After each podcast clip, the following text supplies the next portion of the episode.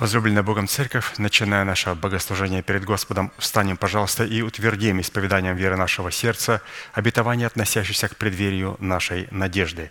Да воцарится воскресение Христова в наших телах. Аминь. Будем, пожалуйста, петь псалом.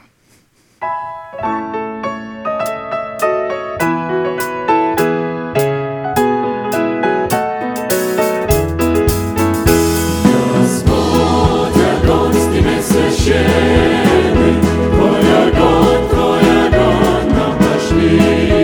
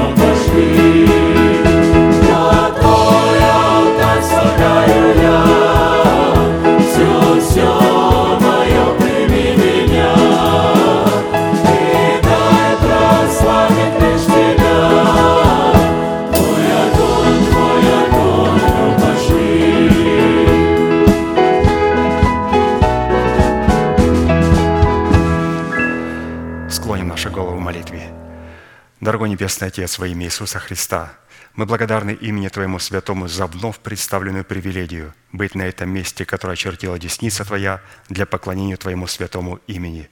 И ныне позволь наследию Твоему во имя крови завета подняться на вершины для нас недосягаемые и сокрушить всякое бремя и запинающий нас грех. Да будут прокляты в этом служении, как и прежде, все дела дьявола, болезни, нищета, преждевременная смерть, демоническая зависимость, всевозможные страхи, депрессии, разрушения, косность, невежество – все это да отступит от шатров святого народа Твоего. И ныне встань, Господи, на место покоя Твоего, Ты и ковчег могущества Твоего, и да облекутся святые Твои спасением Твоим, и да возрадуются пред лицом Твоим. Дай нам больше от Духа Твоего, пропитай нас Духом Твоим святым, позволь нам найти светлое лицо Твое. Мы благодарим Тебя, что это служение представлено апостолом Аркадием в Твои божественные руки, и мы молим Тебя, продолжай вести его рукою сильную и превознесенную, великий Бог, Отец и Дух Святой. Аминь. Будьте благословенны, пожалуйста, садитесь.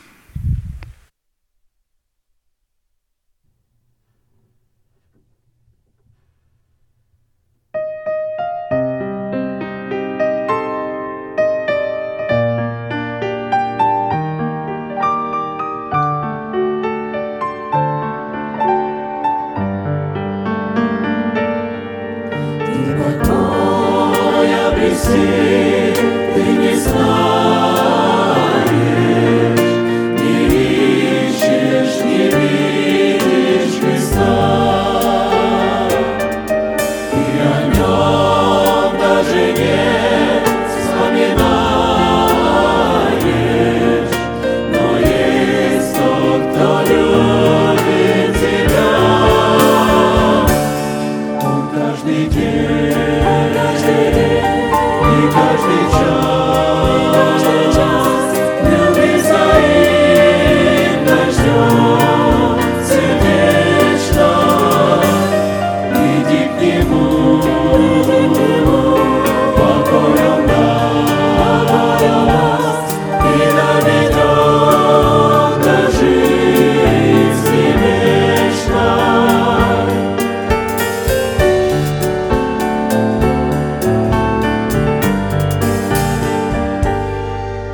Создатель великой вселенной дал все в этой жизни тебе, любви от тебя ждет взаимной. О, где же любовь твоя ты? Он каждый день.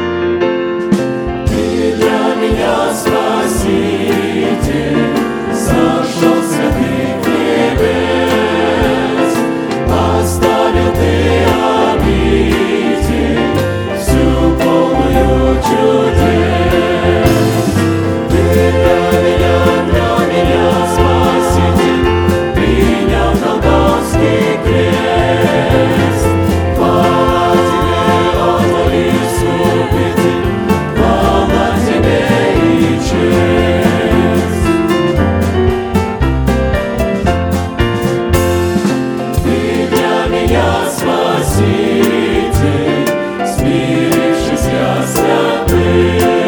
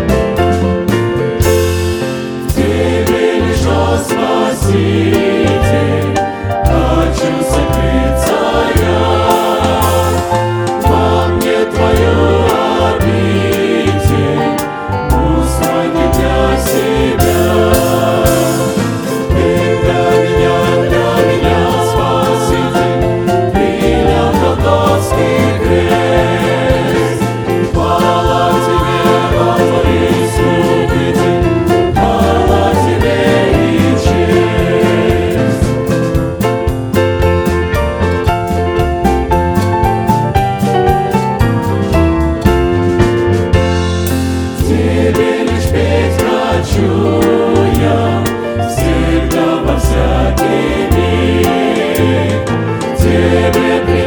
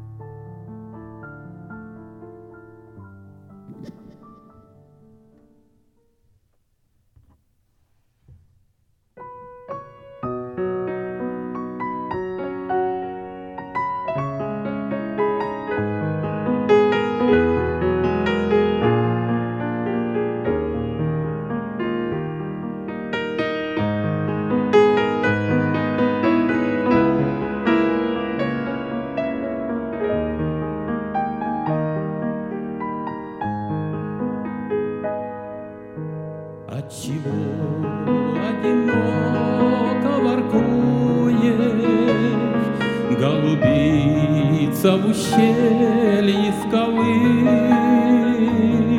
а небесная честь не тоскует, унывая в полночной тиши. Голубица моя, голубица, для тебя есть отрадная весть, над тобою простерта десница, охраняя печальную здесь.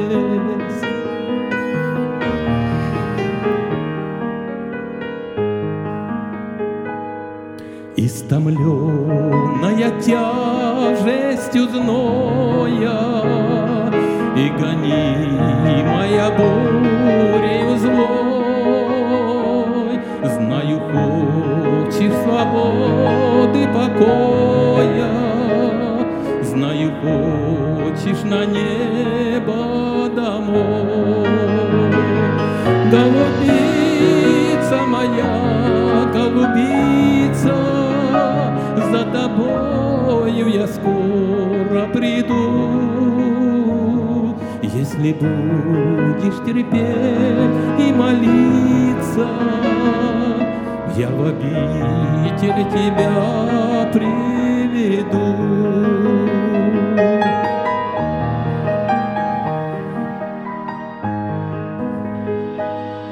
Я купил тебя тяжкой ценою, позабыть я тебя не смогу, хоть ты плачешь, томишься порою, но я сам твои слезы утру. Голубица моя, голубица, ты гонимая бурею злой, безутешная скорбь, скорбная птица, я уж скоро приду за тобой.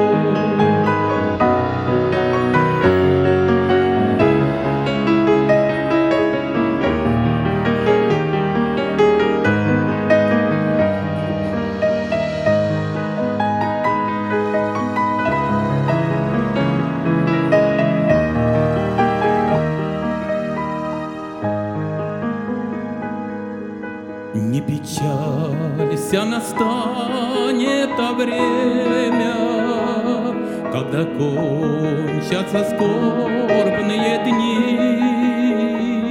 Я сниму с тебя тяжкое бремя, осушу я ресницы твои. Голубица моя, голубица, за тобою я скоро приду. Не печалься, моя голубица, я в обитель тебя приведу. Голубица моя, голубица, за тобою я скоро приду. Печалься, моя голубица, я в обитель тебя приведу.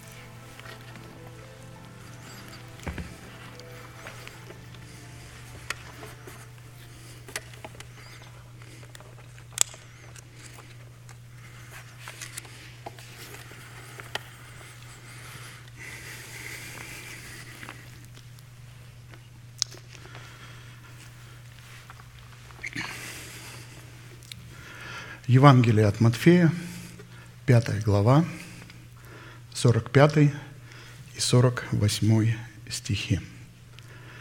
«Да будете сынами Отца вашего Небесного, ибо Он повелевает солнцу своему восходить над злыми и добрыми, и посылает дождь на праведных и неправедных. Итак, будьте совершенны, как совершен Отец ваш Небесный». Название, которое дал наш пастор данной проповеди, призванные к совершенству. Эта обетованная заповедь является наследием святых всех времен и поколений. И адресована эта заповедь Христом сугубо своим ученикам. А посему люди, не признающие над собой власти человека, посланного Богом, к наследию этой заповеди никакого отношения не имеют и не могут иметь. Потрясающее, потрясающее место. Я всегда испытываю волнение, когда слышу такие слова. Мое сердце трепещет каждый раз. И я проверяю себя, являюсь ли я этим учеником или нет. Потому что здесь, после этих слов, люди верующие разделяются на две категории. Одни люди принимают посланника Божия, другие принимают посланников, которые были когда-то. Они не принимают живых посланников. Они принимают только, говорят, мы ученики точно так же. А живых, настоящих, которые сейчас в нашем времени находятся, не принимают посланников. Для них их не существует. Как один наш брат сказал на проповеди, они вымерли, апостолы, уже. Но это не так.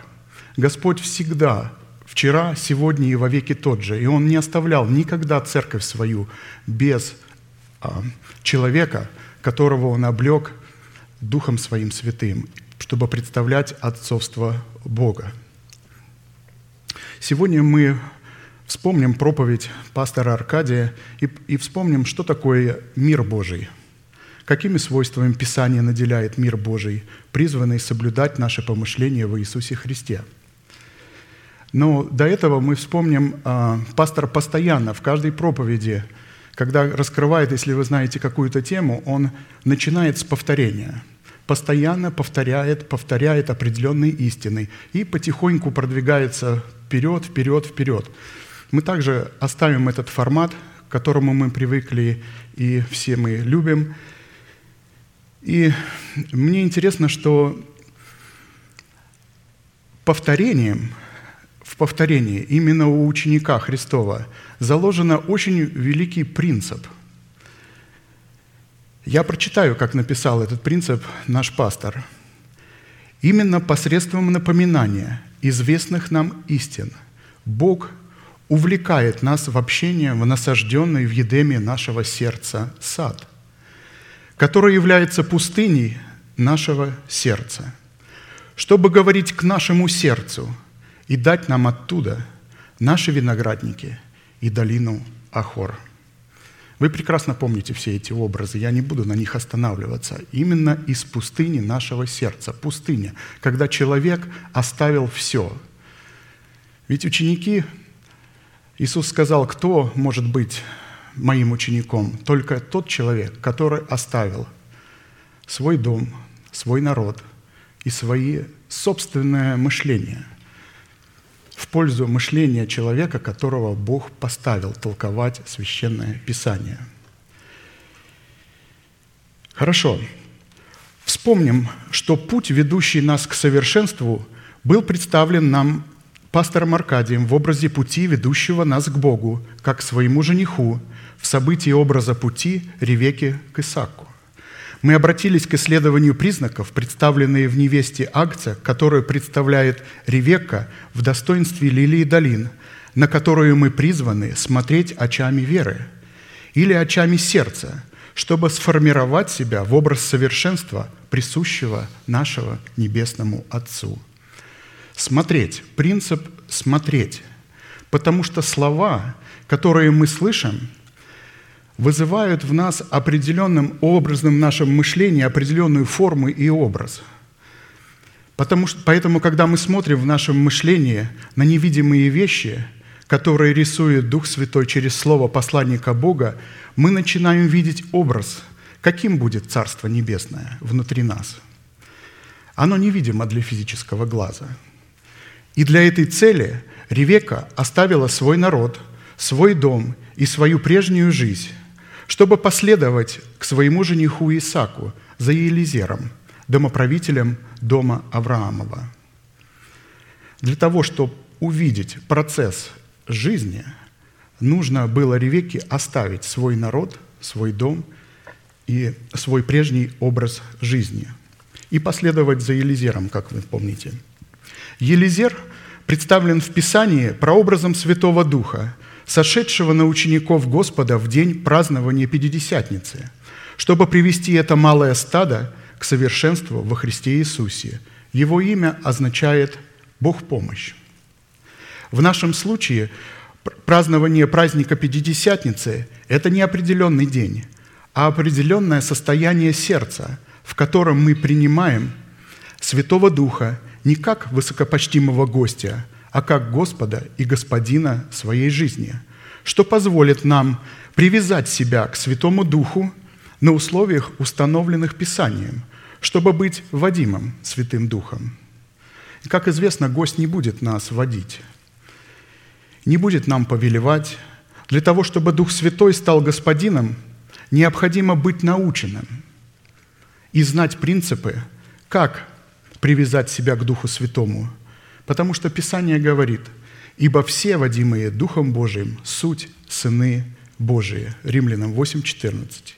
Именно при крещении Святым Духом мы получаем уникальную и судьбоносную возможность либо принять Святого Духа в качестве господина нашей жизни, либо получить от Него, и, чтобы получить от Него и в Нем силу произвести полное и тотальное разделение или размежевание с нашим народом, с нашим домом и с нашими растлевающими желаниями, как это сделала Ревекка, чтобы затем в Святом Духе и через Святой Дух приносить Богу плод правды в предмете благочестивой жизни, несущей в себе силу воскресения Христова.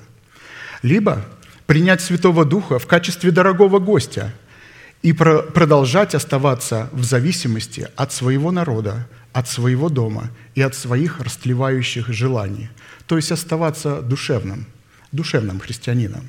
Человек, не наученный, как принять Святого Духа, как господина своей жизни, никогда не сможет привязать себя к Святому Духу. Обратите внимание, глагол «наученный», то есть свойство ученика. А следовательно, когда, никогда не сможет водиться Святым Духом или же последовать за Ним к совершенству во Христе Иисусе, в силу чего утратит свое сыновство, выраженное в спасении. Исходя из утверждений Писания, можно говорить на иных языках и не иметь недостатка ни в каком даровании, но в то же самое время оставаться душевным человеком, не имеющим духа, в силу чего противиться всему, что исходит от Духа Божия. Иуда, послание Иуды, один, восемнадцать, двадцать один. «В последнее время появятся ругатели». И здесь имеется в виду внутри Церкви Христовой. Мир всегда был таким. Ведь человек не может ругать и противиться тому, с чем он вообще никогда не был знаком. «Поступающие по своим нечестивым похотям». Не по воле Божией, а по своим похотям, по своему собственному «я». Это люди, отделяющие себя от единства веры, душевные, не имеющие духа. А вы, возлюбленные, назидая себя на святейшей вере вашей, имеется в виду вера, которая выражена, выражена в вероучении, в двенадцати базовых учениях, на святейшей вере вашей, молясь Духом Святым, сохраняйте себя в любви Божией, ожидая милость от Господа нашего Иисуса Христа для вечной жизни».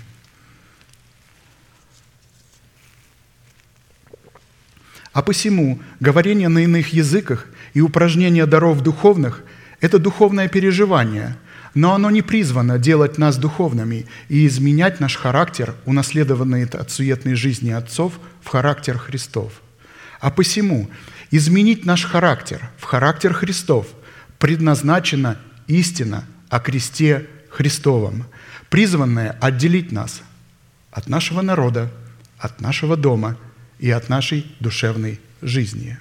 Вне соработы нашего креста с Христом Христовым вся наша религиозная деятельность в формате нашей добродетели и так называемой нашей евангелизации рассматривается Писанием беззаконием, за которое человек будет брошен во тьму внешнюю, где будет плач и скрежет зубов.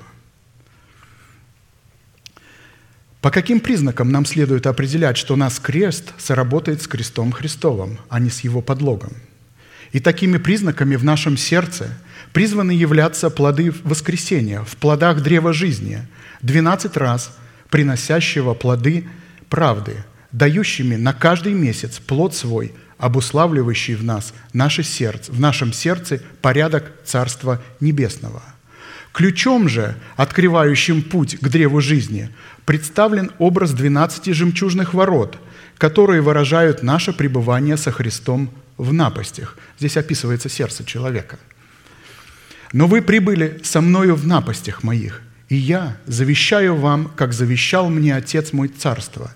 Да едите и пьете за трапезу мою в царстве моем, и сядете на двенадцати престолах, судить двенадцать колен Израилевых. Луки двадцать два, двадцать восемь, тридцать. Плод, который мы приносим Богу, будет являться нашей общей трапезой с Богом. Учитывая, что функции Христа делегированы Его посланникам, то ключом, открывающим путь к древу жизни, является пребывание в напастях с посланниками Бога. Когда мы стоим в том учении, которое мы приняли, то первую напасть, которую мы испытываем, это наш ветхий человек, который будет бросать вызов этому учению. Мы всегда привыкли искать кого-то где-то, который нападает, но завуалированный внутри нас себя, скрытый, это ветхий человек, которого мы призваны вскрыть и посадить в темницу, как пастор сказал, связать его. А посему Царство Небесное, выраженное в наследии жизни вечной, представлено в едеме нашего сердца, в образе древа жизни, двенадцать раз приносящее плоды, дающего на каждый месяц плод свой и листья дерева для исцеления народов. И листья, пастор последнее показал, что это является светом для мира. Когда мы становимся, приносим плод Богу, являемся светом для мира. Тогда, тогда мир видит наш свет и идет к нему. двенадцать месяцев священного года, в которых древо жизни давало на каждый месяц плод свой, это плоды воскресения или плоды правды, суть которых мы рассматриваем в образах праздников и событий, выпадавших на каждый из двенадцати месяцев священного года, как написано. «Закон имел тень будущих благ, а не самый образ вещей» Евреям десять, один. Полное определение Царства Небесного в значении священного года, содержащего в себе двенадцать месяцев, определяет порядок Царства Небесного.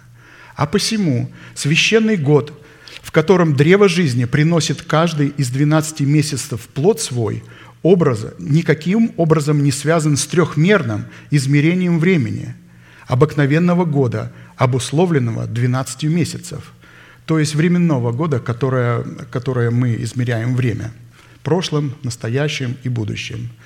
На иврите смысл слова «год» содержит в себе величие искупления Божия, распространяющегося на всю вечность. А посему священный год, включающий в себя двенадцать священных месяцев, следует рассматривать в измерении духа, в сердце, обусловлено четвертым измерением. В силу такого содержания образа священного года, представляющий образ Царства Небесного во времени, не только не зависит от времени, но и господствует над ним. Я напомню, что мы рассматриваем плод нашего духа в плоде древа жизни, нового четвертого месяца по имени Тамуз, который мы призваны принести Богу, чтобы отвечать эталону совершенства, присущее нашему Небесному Отцу». В Израиле в семнадцатый день четвертого месяца Тамуза соблюдался пост в памяти о разбитии Моисеем скрижалей завета. В Израиле дни поста считались днями демонстрации печали, в которых человек томил душу свою и во время молитвы подстилал под себя рубящий пепел, чтобы показать пред Богом скорбь и смирение своей души. Вот пример, как смирился Ахав, когда выслушал приговор Илии. «Выслушав все слова сии, Ахав разодрал одежды свои и возложил на тело свое вретище, и постился, и спал во вретище, и ходил печально. И было слово Господне к Илии Фисфитянину. И сказал Господь: видишь, как смирился предо мною Ахав? За то, что он смирился предо мною, я не наведу бед в его дни, во дни сына его наведу беды на дом его». Третье Царств двадцать один, двадцать семь, двадцать девять. Однако через пророка Исаия Бог показал, что внешняя форма поста не всегда могла соответствовать внутреннему состоянию человека. И такой дисбаланс между внутренним состоянием и внешним оскорблял Бога и вызывал у него недовольство. «Таков ли пост, который я избрал? День, в который человек томит душу свою, когда гнет голову свою, как тростник, и подстилает под себя рубящий и пепел. Это ты ли назовешь постом угодным Господу?» Исайя пятьдесят восемь, пять. А посему Бог, посредством введения в действие закона благодати намерен был в корне изменить содержание и атмосферу поста с печали на торжество и радость, что и предсказал через пророка Захария. «И было ко мне слово Господа Саваофа. Так говорит Господь Саваоф: пост четвертого месяца, и пост пятого, и пост седьмого, и пост десятого соделается для дома Иудина радостью и веселым торжеством, только любите истину и мир». Захария восемь, восемнадцать, девятнадцать. Эту же пророческую истину для постящихся Иисус ввел в закон и учение для своих учеников и их последователей. Матфея шесть, шестнадцать, восемнадцать. «Также, когда поститесь, не, будет, не будьте унылы, как лицемеры, ибо они принимают на себя мрачные лица, чтобы показаться людям постящимся. Истинно говорю вам, что они уже получают награду свою. А ты, когда постишься, помажь голову твою и умой лицо твое, чтобы явиться постящимся не пред людьми, но пред Отцом, который в тайне. И Отец твой, видящий тайно, воздаст тебе явно». Видите, как образ наружного поста Бог сокрыл и поместил в сердце человека, который стал этим постом, новый человек. В четвертом месяце жители горных областей приступали к жатве пшеницы, и начиналось созревание первого винограда, которое совпадало с наступлением летней жары. То есть на практике всякий праздник сопровождался каким-либо видом жатвы, а вернее являлся жатвой какого-либо посева. Образ события сорокового дня, в который исполнялось очищение, которое было ознаменовано разбитием скрижалей завета, это образ истребления учением Христовым бывшего о нас рукописания, которое было против нас. Потому что Слово Божие, записанное на скрижалях завета, представляло самого Христа. Колоссянам два, одиннадцать, пятнадцать. «В нем и вы, и обрезанные обрезанием нерукотворным, совлечением греховного тела плоти, обрезанием Христовым, быв погребены с ним в крещении. В нем вы и совоскресли, веруя в силу Бога, который воскресил его из мертвых. И вас, которые были мертвые во грехах, и в необрезании плоти вашей, оживил вместе с ним, простив нам все грехи, истребив учение, бывшее о нас рукописание, которое было против нас. И он взял его от среды и пригвоздил ко Христу, отняв силы у начальств и властей, властно подверг их позору, восторжествовав над ними собою». Мы вместе со Христом призваны предавать позору начальство тьмы, торжествовать над Ним во Христе Иисусе. Это происходит тогда, когда мы отвергаем желания и похоти нашего ветхого человека. Если человек не принесет плод нового четвертого месяца, выраженный в разбитых скрижалях завета, то он во Христе Иисусе законом Моисея, что он во Христе Иисусе законом Моисея умер для закона Моисея, чтобы в новых скрижалях жить для Бога и жить Богом, то он навсегда утратит свое спасение, которое он получил в формате залога. Вот здесь речь идет о очищении своей совести от мертвых дел. Здесь процесс показан. «Законом я умер для закона, чтобы жить для Бога. Я сораспялся Христу, и, я, и уже не я живу, но живет во мне Христос. А что ныне живу во плоти, то живу верою в Сына Божия, который возлюбил меня и предавшего себя за меня». Галатам два, девятнадцать, двадцать. Вы знаете, это место Писания мне лично очень помогает, когда во мне восстает желание греха или желание, которое противится воле Божией, я говорю вслух вот это место Писания. Попробуйте, это очень потрясающе, как моментально, моментально со временем Бог исцеляет и это желание уходит. Я не обращаю внимания на желание плоти и то, что она говорит. Хорошо ли она себя чувствует или плохо? Я живу Христом. Я был научен и принял через наставление в вере образ жизни во Христе Иисусе. Вот эту фразу тоже можно прямо говорить. Это образ мышления праведного человека. В разбитых скрижалях завета мы узрели, мы узрели результат, происшедший от противоборства между собой двух славных, великих, могущественных и тектонических законов. Это закон, дающий силу греху, и закон, лишающий силы этого греха. Оба закона сами по себе божественны и вместе представляют как святую, вечную и неизменную по своей сути природу Бога, так и его святые, добрые и неизменные цели.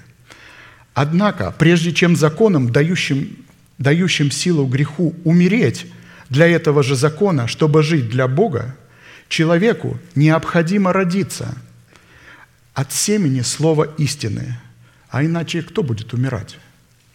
Как написано, «Восхотев, родил он нас словом истины, чтобы нам быть некоторым начатком его созданий».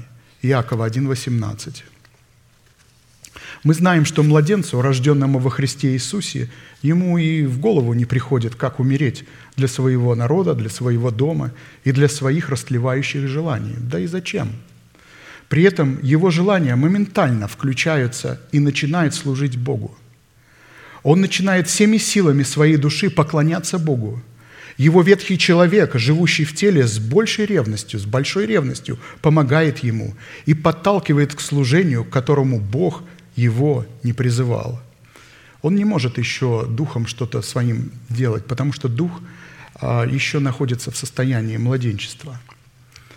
Только родившись от семени слова истины, мы становимся предвозможностью и необходимостью законом умереть для закона, чтобы жить для Бога. Через распятого, через распятие со Христом.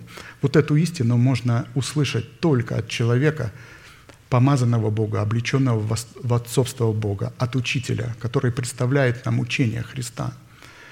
При этом нам следует отличать вид оправдания, который мы получаем в момент рождения, от семени слова истины, от другого вида оправдания, который мы призваны получать в предмете взращенного нами плода, который, в свою очередь, призван служить печатью, утверждающей уже имеющееся в нас оправдание.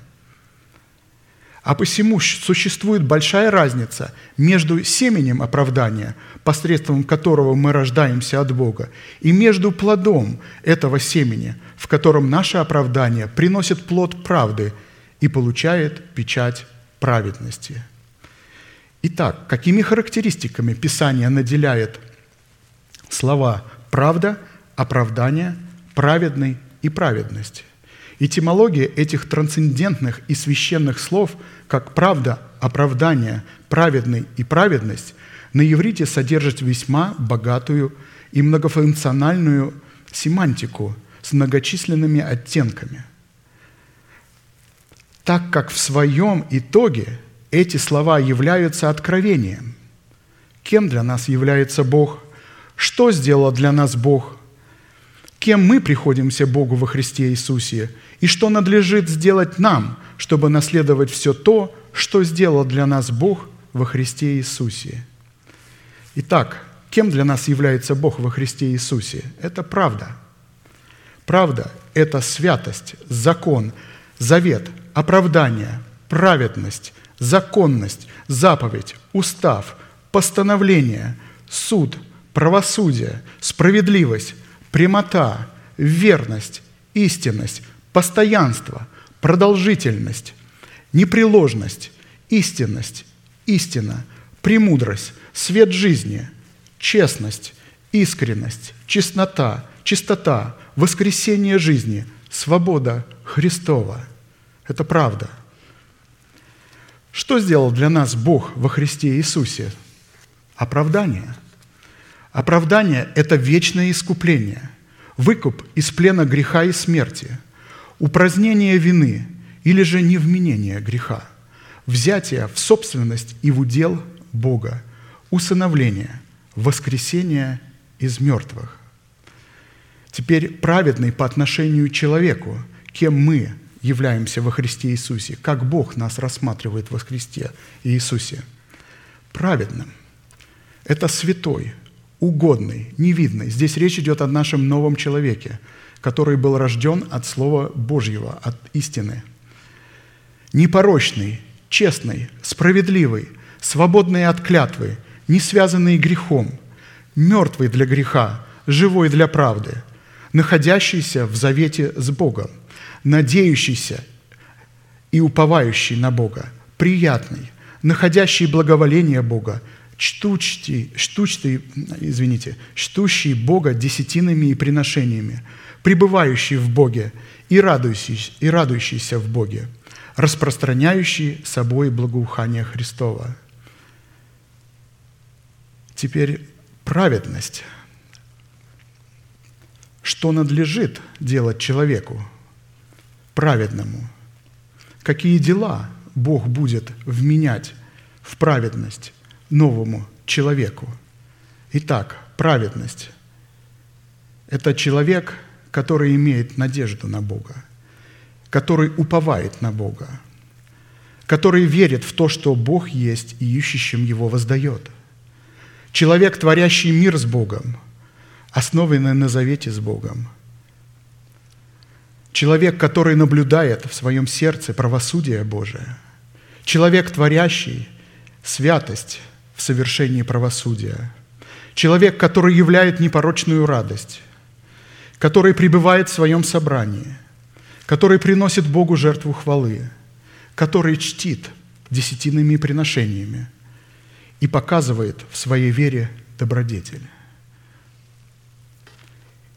Исходя из такой поистине многообразной и многозначной и многофункциональной констатации в определении правды, оправдания и праведности, мы сделали ударение на том, что Писание рассматривает все эти термины легитимными и правомыми исключительно в формате и в границах служения оправдания. То есть новый человек имеет юридическое право иметь всю, все вот эти качества, потому что относится к Новому Завету, так как служение оправдания зиждется и утверждается на законе благодати, который противос, противопоставляется служению осуждения в формате закона Моисеева. И это есть все в нашем сердце. Все человек может наблюдать, вникая в это учение, он может видеть это в своем сердце, этих два закона. И отдавать себя на служение и жить по новому закону, по закону благодати. И если в служении осуждения формат закона Моисеева, вытесанный на скрижалях каменных и записанный Богом, был дан для человека грешного и беззаконного, и таким образом давал силу греху и осуждал его на смерть, то после разбития этих скрижалей, в которые человек получал оправдание, новые скрижали завета, вытесанные и написанные уже не Богом, а человеком, это образ раскрытия в сердце человека праведности, в которой человек способен вершить правосудие Бога в соответствии написанного устава, устава, который написан в сердце, на новых скрижалях. Учитывая такой вид оправдания, который человек получал в разбитых скрижалях завета, образ новых скрижалей завета, вытесанных и записанных человеком на скрижалях своего сердца, уже не мог осуждать праведность Божию в человеке, а, напротив, наделял оправданного человека полномочиями быть служителем Нового Завета, чтобы творить волю Божию. Как написано, «Он дал нам способность быть служителями Нового Завета, не буквы, но Духа, потому что буква убивает, а Дух животворит. Если же служение смертоносным буквам, начертанное на камнях, было так славно, что сыны Израилевы не могли смотреть на лицо Моисеева по причине славы лица его приходящей, то не гораздо ли более должно быть славно служение Духа? Ибо если служение осуждения славно, то тем паче изобилует славою служение оправдания. То прославленное даже не является славным с сей стороны по причине преимущественной славы последующего. Ибо если приходящее славно, то тем более славно пребывающее. второе Коринфянам три, шесть, одиннадцать.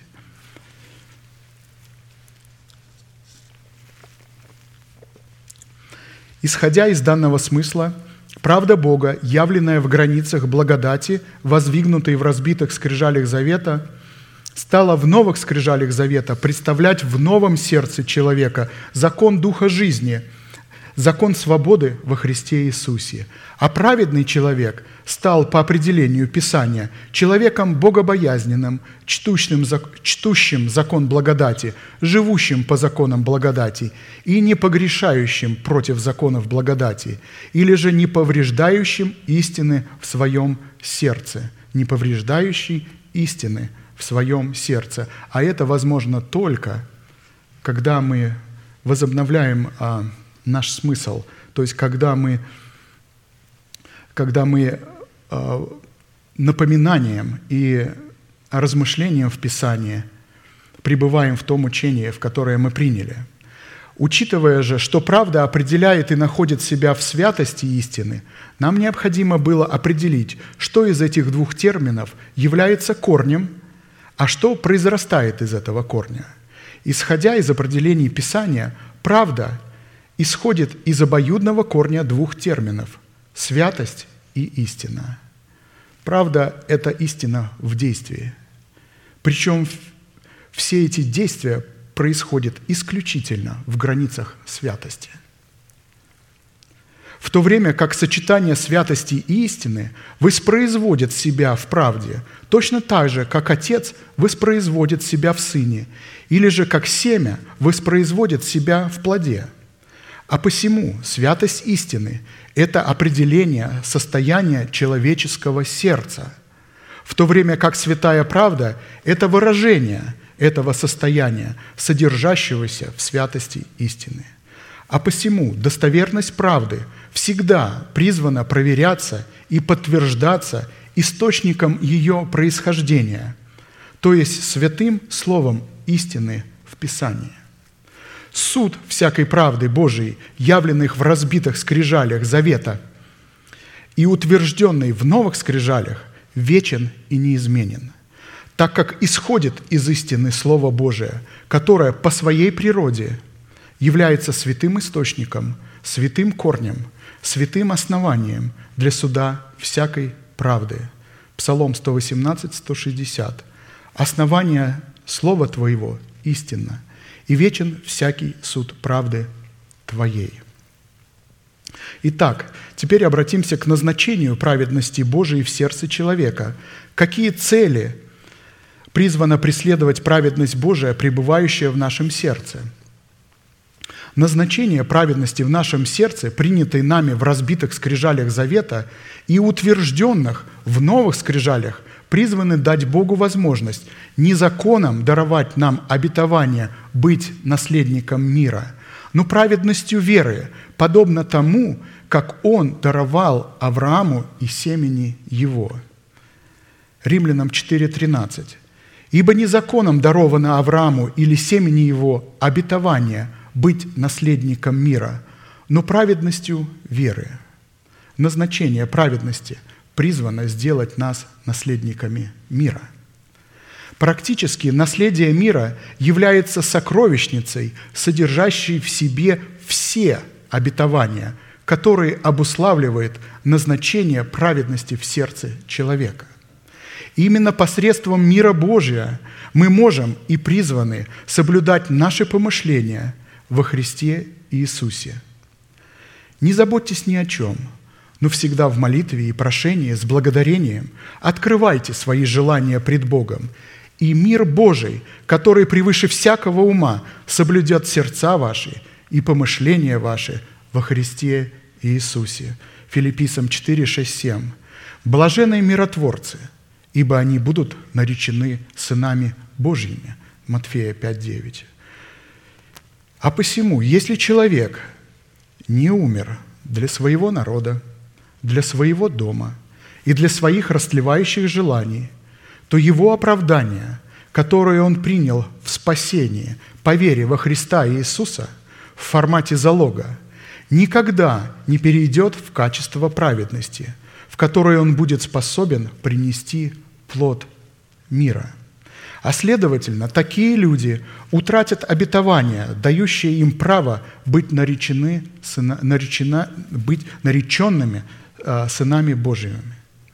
Фраза «будут наречены сынами Божьими» говорит о награде, содержащейся в достоинстве и свойстве имени Сына Божьего. Свойство мира Божия в сердце человека, в сердце человека свидетельствует о том, что данный человек является миротворцем или же сыном мира, что дает Богу возможность наречь или же наградить данного человека достоинством имени Сына Божьего. Потому что оправдание, которое человек получил по праву, по праву своего рождения, не от дел, не от евангелизации, не от стремления творить Божье дело, а по праву своего рождения, от семени слова истины, перешло в качество праведности, в которое он стал способным приносить плод, плоды мира в своих отношениях с Богом и со всеми окружающими. Старайтесь иметь мир со всеми и святость, без которой никто не увидит Господа. Евреям двенадцать четырнадцать. В данном случае речь идет о таком мире, который может твориться только в границах святости, или же быть выражением и явлением святости, пределы которой обуславливаются заповедями Бога. А посему мир, который мы являем вне границ святости и не как выражение святости, это беззаконие, за которое нам придется заплатить ценою вечной жизни. Пастор предупреждает нас каждый раз, почти в каждой проповеди, чтобы мы не пытались иметь мир с беззаконными людьми, не с, вообще не с людьми мира сего, а с теми, которые называют себя верующими, особенно с теми, которые покинули собрание, потому что они знали истину и предали ее. И место, где поклоняются эти люди, называется синагога сатаны. Итак, на иврите слово «мир» — это мир, это одно из достоинств и титулов Бога Отца, Бога Сына и Бога Святого Духа. Мир – это владычественная атмосфера, обуславливающая порядок Царства Небесного. Мир – это владычество божественного покоя, успокоения в Боге и благоденствия в Боге. Мир – это благополучие, дружелюбие в отношениях с Богом и со святыми. Мир – это безопасность, помощь, защищенность, благополучие, благоденствие, благосостояние, здоровье, дружелюбие. Мир – это самая древняя форма приветствия, с которой люди обращались к царям друг к другу и благословляли друг друга. Мир – это завет, союз и соглашение Бога, заключенное с человеком, которое предусматривает ответственность как Бога, так и человека за исполнение своей роли. Мир – это такие отношения человека с Богом, которые не омрачены грехом, нечестия и беззакония. Мир – это состояние и атмосфера в сердце человека, преданного Богу, уповающего на Бога и пребывающего в Боге. Мир Божий, призванный защищать покой нашего сердца и нашего мышления, принадлежит исключительно сынам мира. Защита, покой принадлежит исключительно сынам мира. Миротворцы – это сыны мира, в силу чего творить мир Божий и быть его носителями, а следовательно и передавать его себе подобным, могут и призваны исключительно сыны мира. «В какой дом войдете, сперва говорите: мир дому сему. А если будет там, будет там Сын мира, то почиет на нем мир ваш, а если нет, то к вам возвратится». Луки десять, пять, шесть. Полная картина представлена в следующем месте Писания. «И если кто не примет вас и не будет слушать вас, то, выходя оттуда, отрисите прах от ног ваших во свидетельство на них. Истинно говорю вам, отраднее будет Содому и Гоморе в день суда, нежели тому городу». Марка шесть, одиннадцать. Когда мы приветствуем человека словами «мир вам», то мы приветствуем человека учением Иисуса Христа, пришедшего во плоти, которое стало миром между нами и Богом.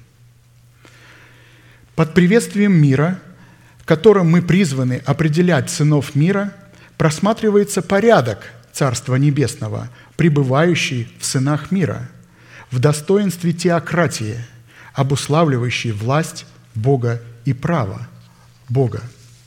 А посему люди, называющие себя спасенными, но не признающие порядка, выраженного в теократии, установленного Богом в Своем Царстве, которым на земле является Церковь Иисуса Христа в лице невесты Акца. Это те самые люди, которые посредством своего бесчинства производят не мир, а разделение. И такие люди не могут называться сынами Божьими, а, следовательно, и сынами мира. Таким образом, какими бы, какими бы причинами не оправдывали себя люди, не признающие чина в церкви, чтобы успокоить свою совесть, это сыны беззакония. В какие бы одежды они ни рядились, чтобы оправдать свое бесчинство, сам факт их возмущения и противления словам посланников Бога, поставленные над ними, свидетельствует о потере в их сердцах мира и относит их к категории нечестивых. Они честивые, как море взволнованное, которое не может успокоиться и которого воды выбрасывают ил и грязь. «Нет мира нечестивым, говорит Бог мой». Исайя пятьдесят семь, двадцать, двадцать один. Исходя из места, из Писания, имена людей, бросивших вызов его посланникам и порядку, установленному Богом в Своем Царстве, будут изглажены из книги жизни и истреблены пред Богом. «О, если бы ты внимал заповедям моим, тогда мир твой был бы как река, и правда твоя, как волны морские». И семя твое было бы, как песок, и приходящее из чресел, из чресел твоих, как песчинки, не изгладилось бы, и не истребилось бы имя его предо мною. Выходите из Вавилона». Помните? «Эй, эй», пастор говорит. «Бегите от халдеев со гласом радости, возвещайте и проповедуйте это, распространяйте эту весть. До пределов земли говорите: Господь искупил раба своего Иакова. Нечестивым же нет мира, говорит Господь». Исайя сорок восемь, восемнадцать, двадцать два.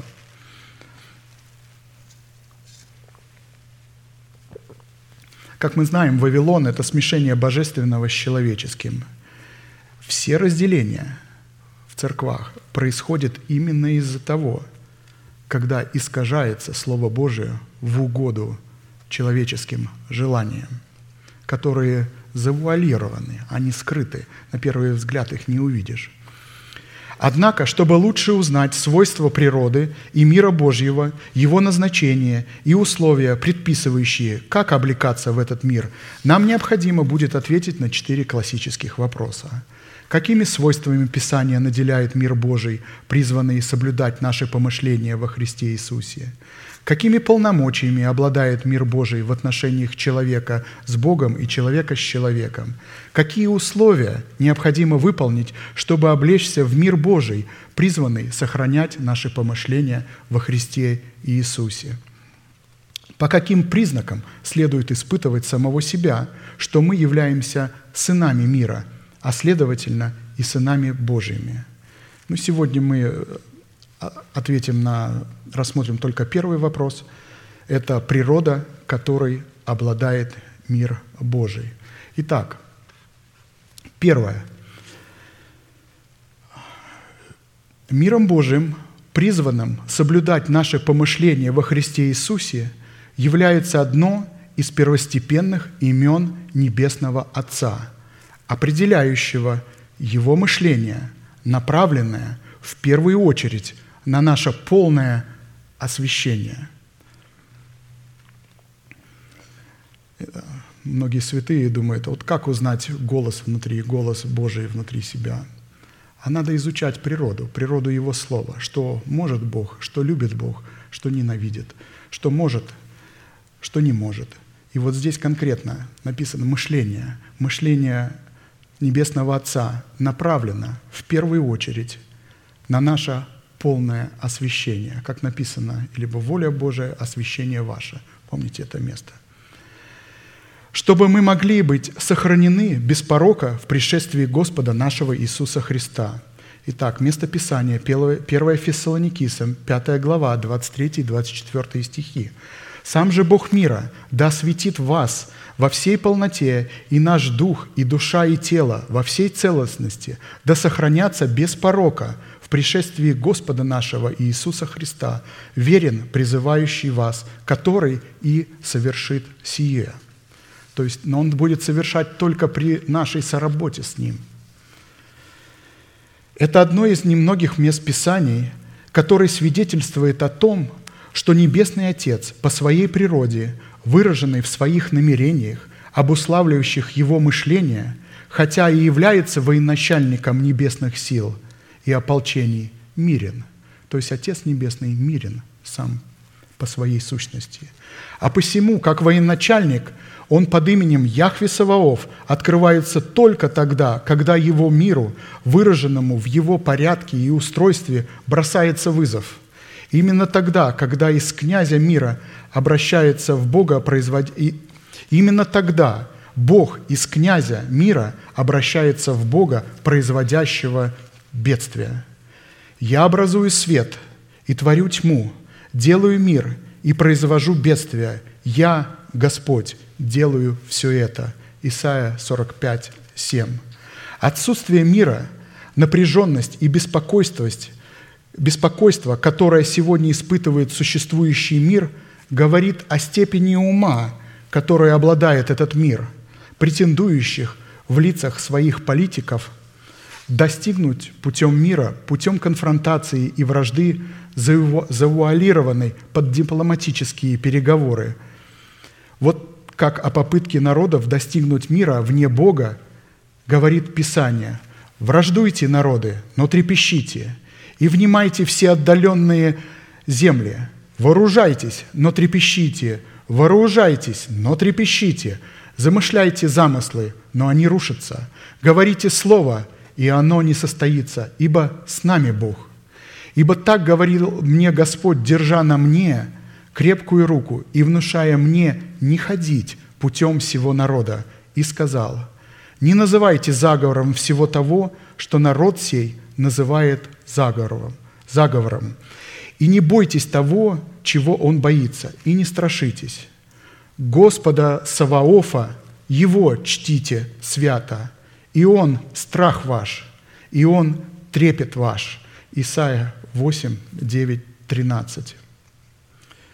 Понятие и определение того, что такое мир Божий, коренным образом отличается от определения того, чем является мир в восприятии человеческого интеллекта, для которого слово «мир» в первую очередь ассоциируется с отсутствием войны, в то время как свойство мира Божьего в сердце человека призвано соблюдать наши помышления во Христе Иисусе, в первую очередь определяющими примирением человека Бога. То есть, когда мы размышляем о истине Слова Божия, это и примиряет нас с Богом.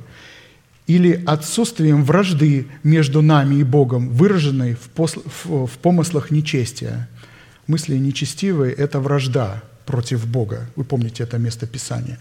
А посему подлинный мир – может исходить только из источника мира, которым является Бог. «Сам же Господь мира да даст вам мир всегда во всем. Господь со всеми вами». второе Фессалоникийцам, третья глава, шестнадцатый стих. Второе. «Миром Божиим, призванным соблюдать наше помышление во Христе Иисусе, является достоинство Сына Божьего в статусе князя мира, чтобы утвердить в нас престол Давида. Ибо младенец родился нам, сын дан нам, владычество на раменах его, и нарекут ему имя Чудный, Советник, Бог крепкий, Отец вечности, Князь мира. Умножению владычества его и мира нет предела на престоле Давида и в царстве его, чтобы ему утвердить его и укрепить его судом и правдою, отныне и до века. Ревность Господа Саваофа соделает это». Исайя девятая глава, шестой и седьмой стихи. Извиняюсь.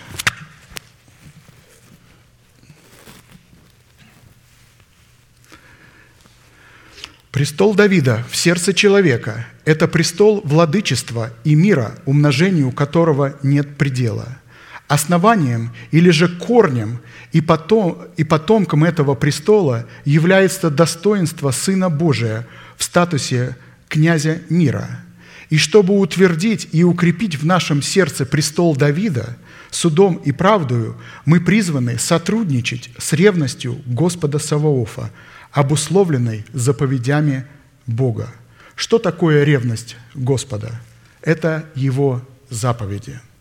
«Блаженны те, которые соблюдают заповеди Его, чтобы иметь им право на древо жизни, и войти в город воротами, а вне псы и чародеи, и любодейцы, и убийцы, и идолослужители, и всякий, любящий и делающий неправду.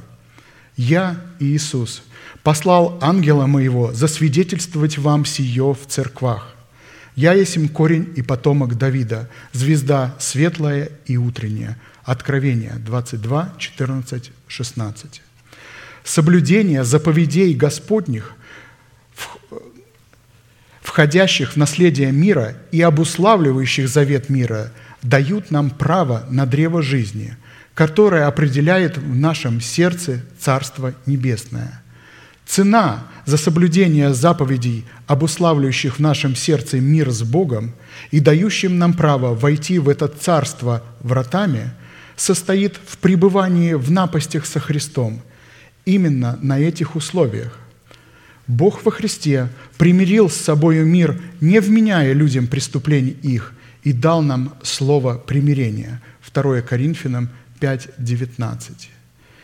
Если человек, будь он иудеем или еленом, не платит цены за право утвердить и укрепить в своем сердце слово примирения с Богом, то таким образом он не признает над собою господство Небесного Отца в лице Иисуса Христа. Давайте еще раз прочитаем. «Если человек, будь он иудеем или еленом, не платит цены за право утвердить и укрепить в своем сердце слово примирения с Богом, то таким образом он не признает над собою господство Небесного Отца в лице Иисуса Христа. Бог послал сынам Израилевым слово, благовествуя мир через Иисуса Христа, сей есть Господь всех». Деяния десять, тридцать шесть. Бог послал Слово через Христа. Именно Христос был миром, и Слово Его было мир, которое сотворило мир между Богом и человеком, между нами и Богом, когда мы приняли это Слово в устах посланника Божьего. Третье. Миром, миром Божиим, призванным соблюдать наши помышления во Христе Иисусе, является Святой Дух, данный нам в виде залога, представляющего в нас наследие мира Божьего. Утешить, утешитель же, Дух Святый, которого пошлет Отец во имя Мое, научит вас всему и напомнит вам все, что Я говорил вам. Мир оставляю вам, мир мой даю вам, не так, как мир дает, Я даю вам. Да не смущается сердце ваше, и да не устрашается. Иоанна четырнадцать, двадцать шесть, двадцать семь. Святой Дух – это и есть тот мир, о котором говорил Христос. Если Святой Дух, как формат данного нам залога в наследии мира Божьего, не будет пущен нами в оборот, то во время посещения Божьего, когда будет испытываться строение нашей веры, наша вера потерпит кораблекрушение, и мы окажемся полными банкротами, не имеющими мира». Что значит «пустить в оборот»? Пустить в оборот залог Святого Духа в формате наследия мира Божьего означает отвергнуть себя, взять крест и последовать путем заповедей Господних. Потому что залог Святого Духа, принятый нами в формате наследия мира, дан нам не для плоти и крови, а для возрожденного Духа, чтобы привести его в совершенство Божие. А посему задействовать полномочия мира для своей душевности, душевной жизни означает пренебречь наследием мира, призванного открыться в откровениях Святого Духа, и противопоставить ему свои душевные возможности в формате своего плотского ума. Именно так поступил царь Саул. Я обращаю еще раз внимание, царь Саул. То есть Саул уже мог, он понимал, он мог владеть э, собою. Когда пришло время покориться откровениям Святого Духа, полученным через пророка Самуила, через Дух, Дух Святой, через пророка Самуила, он воспротивился этим откровениям и, противостав, и противопоставил слову Самуила свои собственные соображения. Так будет лучше. В силу чего? А, также «я так не понимаю». Очень портрет рисуется интересный. В силу чего Святой Дух, призванный обуславливать в его сердце полномочия, в сердце Саула, полномочия мира Божьего, покинул его, и напал на него злой дух по разрешению от Бога, и он стал бесноваться в доме своем. Мне приходит, вспоминается место Писания, когда написано, когда дом очищен, то и не занят Духом Святым, то дух, который, нечистый дух, который вышел, приходит и видит дом убранный, чистый, выметенный. Он берет семь злейших.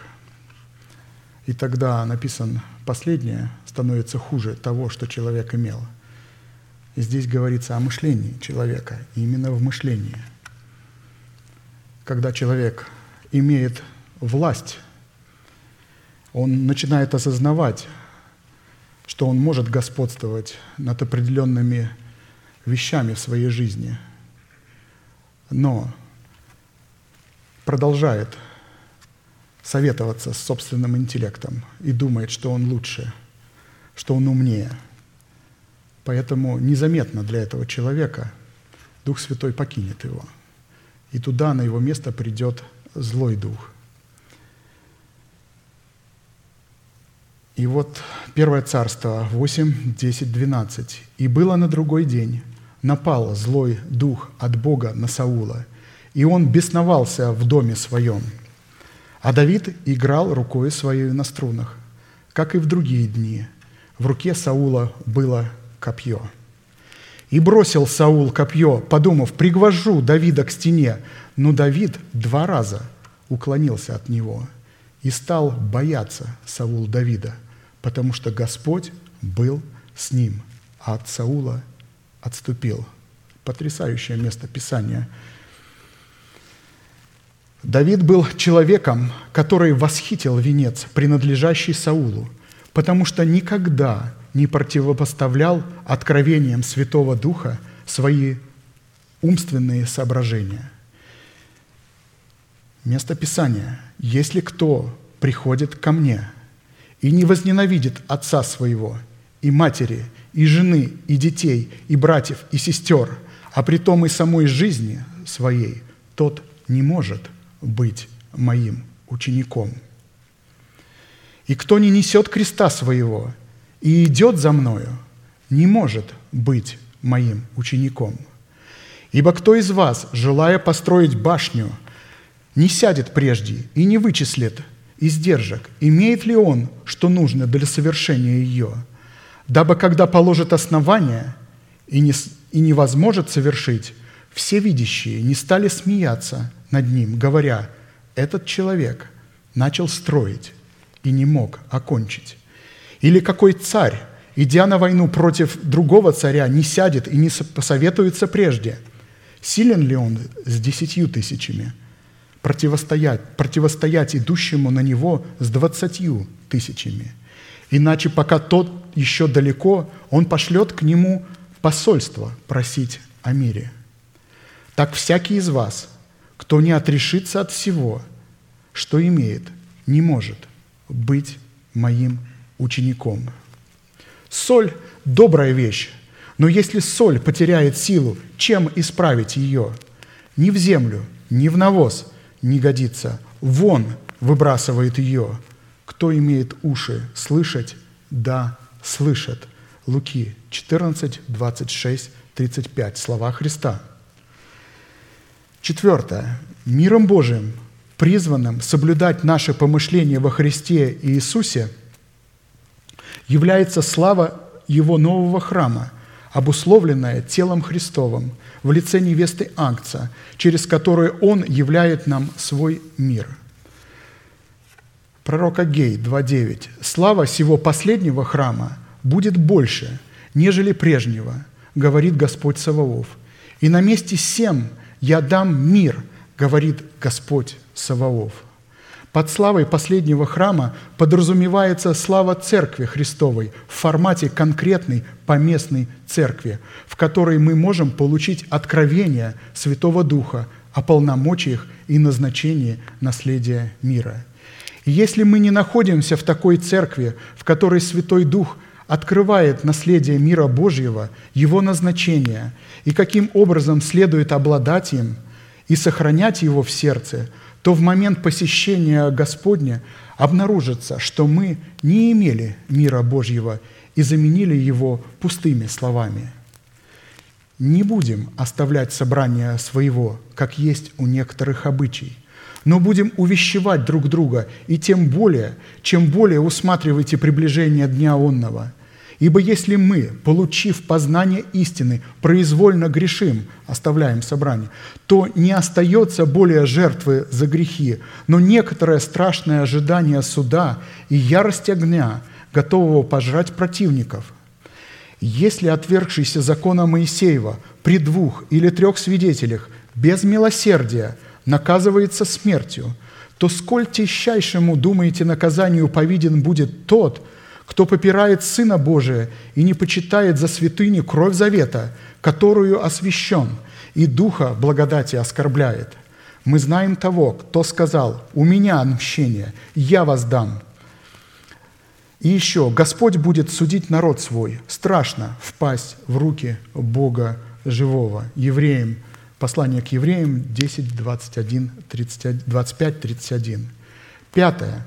Миром Божиим, призванным соблюдать наше помышление во Христе Иисусе, является Царство Божие внутри человека в составе праведности мира и радости во Святом Духе. Ибо Царствие Божие не пища и питье, но праведность и мир и радость во Святом Духе. Римлянам четыре семнадцать. В данном изречении речь идет о Царстве Божием в сердце человека, которое обуславливается в его сердце плодом, обуславливающим праведность, мир и радость во Святом Духе. Галатам пять двадцать два. «Плод же Духа – любовь, радость, мир, долготерпение, благость, милосердие, вера». Любовь, радость, мир, долготерпение, благость, милосердие, вера – это эквивалент и выражение дел праведности. Потому что только праведный может творить правду в приношении Богу плода правды. При этом, как мы часто говорим, все составляющие плода Духа находятся по отношению к другу, друг к другу в чудном равновесии, находятся друг в друге, исходят друг из друга, поддерживают друг друга и идентифицируют истинность друг друга. И разумеется, что младенцы во Христе, будучи еще человеком душевным, не может принять и иметь в себе Царство Божие и всего того, что связано с Царствием Божиим. Душевный человек не принимает того, что от Духа Божия, потому что он почитает это безумием и не может разуметь, потому что о сем надобно судить духовно. Но духовный судит о всем, а о нем судить никто не может. Ибо кто познал ум Господен, чтобы мог судить его? А мы имеем ум Христов. первое Коринфянам вторая глава, четырнадцать шестнадцать. «А посему, прежде чем принять семя Царства Небесного в благовествуемом слове посланника Божия и приносить плод правды, необходимо оставить младенчество в лице своего народа, своего дома и своих растлевающих желаний, которые характеризуют и обуславливают душевного человека». Шестое. Миром Божиим, призванным соблюдать наше помышление во Христе Иисусе, являются на горах ноги благовестника, возвещающего Сиону мир. Как прекрасны на горах ноги благовестника, возвещающего мир, благовествующего радость, проповедующего спасение, говорящего Сиону: «Воцарился Бог твой». Исайя пятьдесят два, семь. Речь идет о сердце человека, где воцарился Бог. В данном случае речь идет о горах Сионских, а, следовательно, возвещение мира направлено в первую очередь к погибшим овцам дома Израилева. Заметьте, Бог не собирается спасать погибших волков, хотя они и облечены в одежду овец. Держава и страх у него. Он творит мир на высотах своих. Иов двадцать пять, два. Если человек не увидит и не признает на горах красоты ног благовестника, возвещающего радость и возвещающего Сиону мир, то это будет означать лишь одно, что данный человек еще не насадил себя во Христе Иисусе, который является Господом и Господином высот Сиона. Человек, который не принял посланного Богом человека. Матфея двадцать три, тридцать семь, тридцать девять. «Иерусалим, Иерусалим, избивающих пророков и камнями побивающих посланных к тебе, сколько раз я хотел собрать детей твоих, как птица собирает птенцов под крылья свои, и вы не захотели. Се оставляется дом ваш пуст.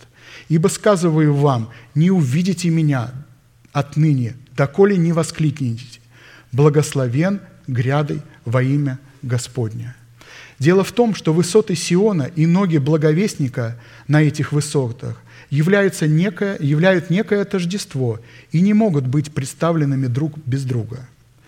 «Если ты удержишь ногу твою ради субботы от исполнения прихотей твоих во святый день мой, и будешь называть субботу и отрадою, святым днем Господним, чествуемым, и почтишь ее тем, что не будешь заниматься обычными твоими делами, угождать своей прихоти и пустословить, то будешь иметь радость в Господе, и я возведу тебя на высоты земли и дам вкусить тебе наследие Иакова, отца твоего.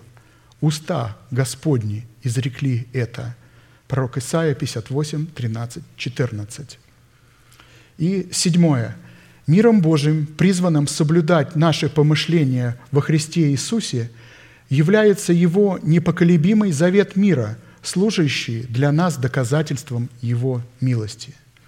«Горы сдвинутся, и холмы поколеблются, а милость моя не отступит от тебя, и завет мира моего не поколеблется, говорит милующий тебя Господь». Исайя пятьдесят четыре, десять. Горы и холмы – это образ власти и авторитета. А посему в данном случае речь идет о таких горах и о таких холмах, которые служили для нас авторитетом и являлись для нас эталоном подражания. Но, но на самом деле они предадут нас, И, и, используя силу своей власти и авторитета, будут противостоять нам на пути познания и исполнения воли Божией. На иврите «горы сдвинутся» означает прекратят оказывать свое влияние, отступят. Холмы поколеблются, означает, будут свержены вниз. Милость Божия в формате завета мира Божия, в отличие от имеющихся авторитетов, не отступит от нас и никогда не поколеблется. Исайя сорок девять, тринадцать, шестнадцать. «Радуйтесь, небеса, и веселись, земля, и восклицайте горы от радости, ибо утешил Господь народ свой и помиловал страдальцев своих. А Сион говорил: оставил меня Господь, и Бог мой забыл меня. Забудет ли женщина грудное дитя свое, чтобы не пожалеть сына чрева его? Но если бы она забыла, то я не забуду тебя. Вот я начертал тебя на дланях моих. Стены твои всегда предо мною».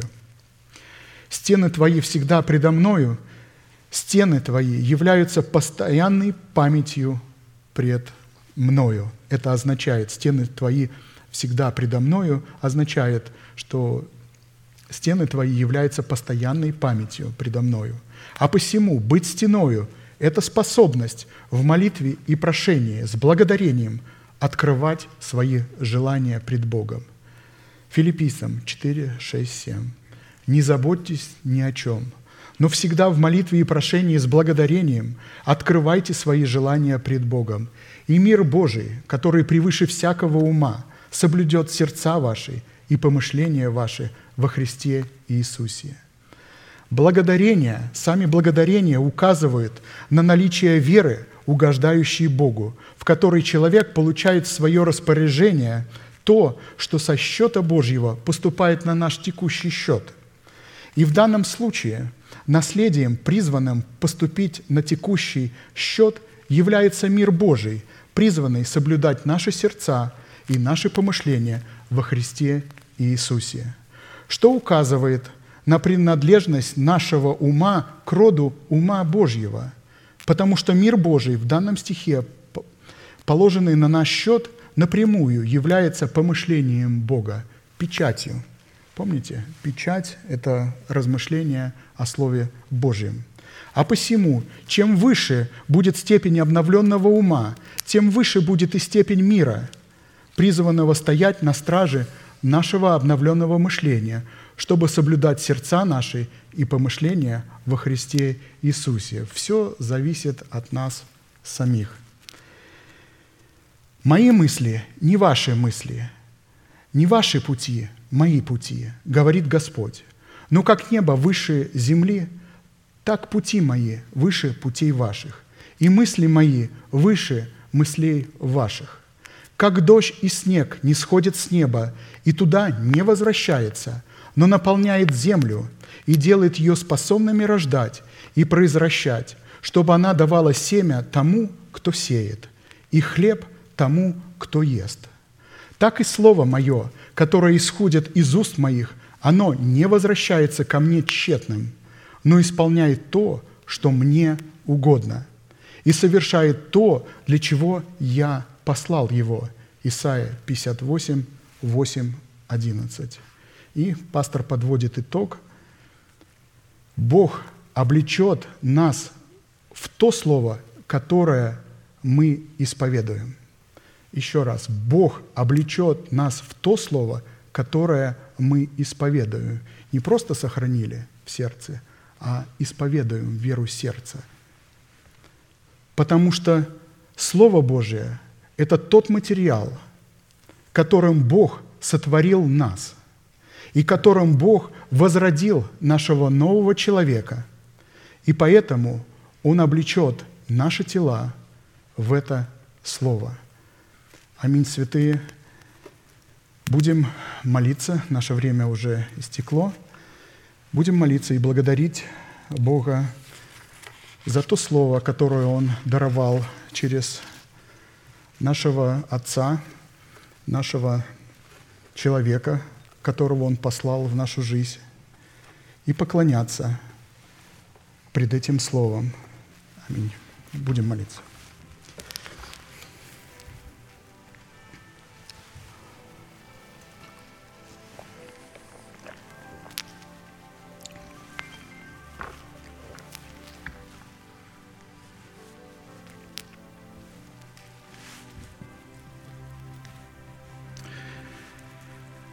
Небесный Отец, во имя Иисуса Христа, мы благодарим Тебя, что во Христе Иисусе Ты законом Духа жизни освободил нас от закона греха и смерти. Мы славим имя Твое святое за избавление нашего тела от закона, который обнаруживал грех и давал силы этому греху.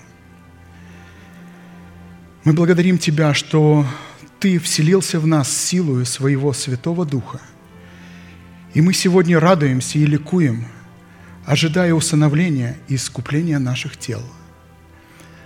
Мы ожидаем того времени, когда нашему смертному телу надлежит облечься в бессмертие. И это время находится в Твоей власти. Мы томимся, зная, что это обетование принадлежит нам, и что оно лежит на нашем счету во Христе Иисусе. Отец наш, во имя Иисуса Христа, да проникнет Слово Твое, да принесет Его милость Твоя в сердце каждого человека, которого Ты предопределил быть подобным образу Сына Твоего. А это возможно только через принятие благовествуемого Слова в устах посланного Тобою человека. Мы даем Тебе, Господь, возможность облекать нас в Твой мир, когда исповедуем нашими устами то слово, которое Ты изрек через уста Твоих посланников. Только их слово может стать верой Божией в нашем сердце. Мы познали, мы познали и поняли, что Ты исполняешь только те слова, которые человек примет и хранит в своем сердце, когда они запечатлеваются в нашей совести и становятся мерилом, законодательством в нашей жизни, в нашем поведении, в наших словах, в нашей одежде. Мы благодарим Тебя, что Ты Словом Своим устроил в нашем сердце кедровую дверь праведности, через которую Дух Святой вошел как Господь и Господин нашей жизни. Как, как Ты некогда сказал: «Се стою у двери и стучу. Если кто услышит голос мой и отворит дверь, войду к нему и буду вечерять с ним, и он со мною». Господь наш, мы благодарим Тебя за эту трапезу. Мы благодарим Тебя за этот царский пир, который уже подходит к концу. И в конце этого брачного пира, в преддверии нашей надежды, Ты возвратишь нам наши виноградники и нашу долину Ахор. Ты избавишь нас от нашего злейшего врага. Но мы и сегодня уже можем торжествовать во Христе Иисусе и говорить прямо: смерть, где твое жало?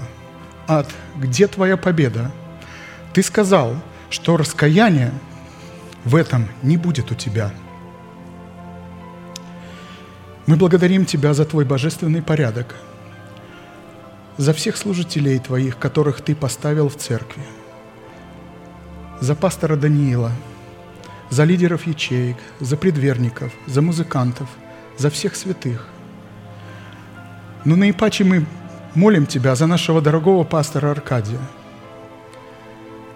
Мы знаем, что наша временная разлука послужит к еще большей радости при нашей встрече, когда мы сможем утешиться нашей общей верою и утвердиться в слове и наставлении, которые Ты, Господь, приготовил для церкви через святого человека. Мы поклоняемся пред Тобою и славим Тебя, великий Бог, Отец, Сын и Святой Дух. Аминь. Отче наш, сущий на небесах, да святится имя Твое, да придет царствие Твое, да будет воля Твоя и на земле, как и на небе. Хлеб наш насущный подавай нам на сей день, и прости нам долги наши, как и мы прощаем должникам нашим. И не введи нас во искушение, но избавь нас от лукавого, ибо Твое есть царство, и сила, и слава вовеки. Аминь.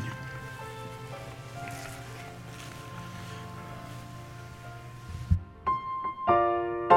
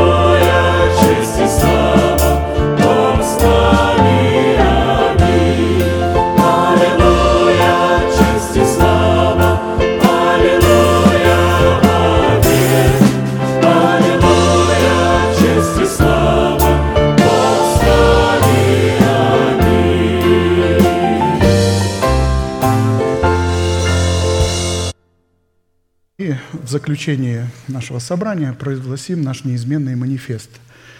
«Могущему же соблюсти нас от падения и поставить пред славою Своею непорочными в радости, единому, премудрому Богу, Спасителю нашему, через Иисуса Христа, Господа нашего, слава и величие, сила и власть, прежде всех веков, ныне и во все веки. Аминь». Служение наше закончено. С миром Божьим.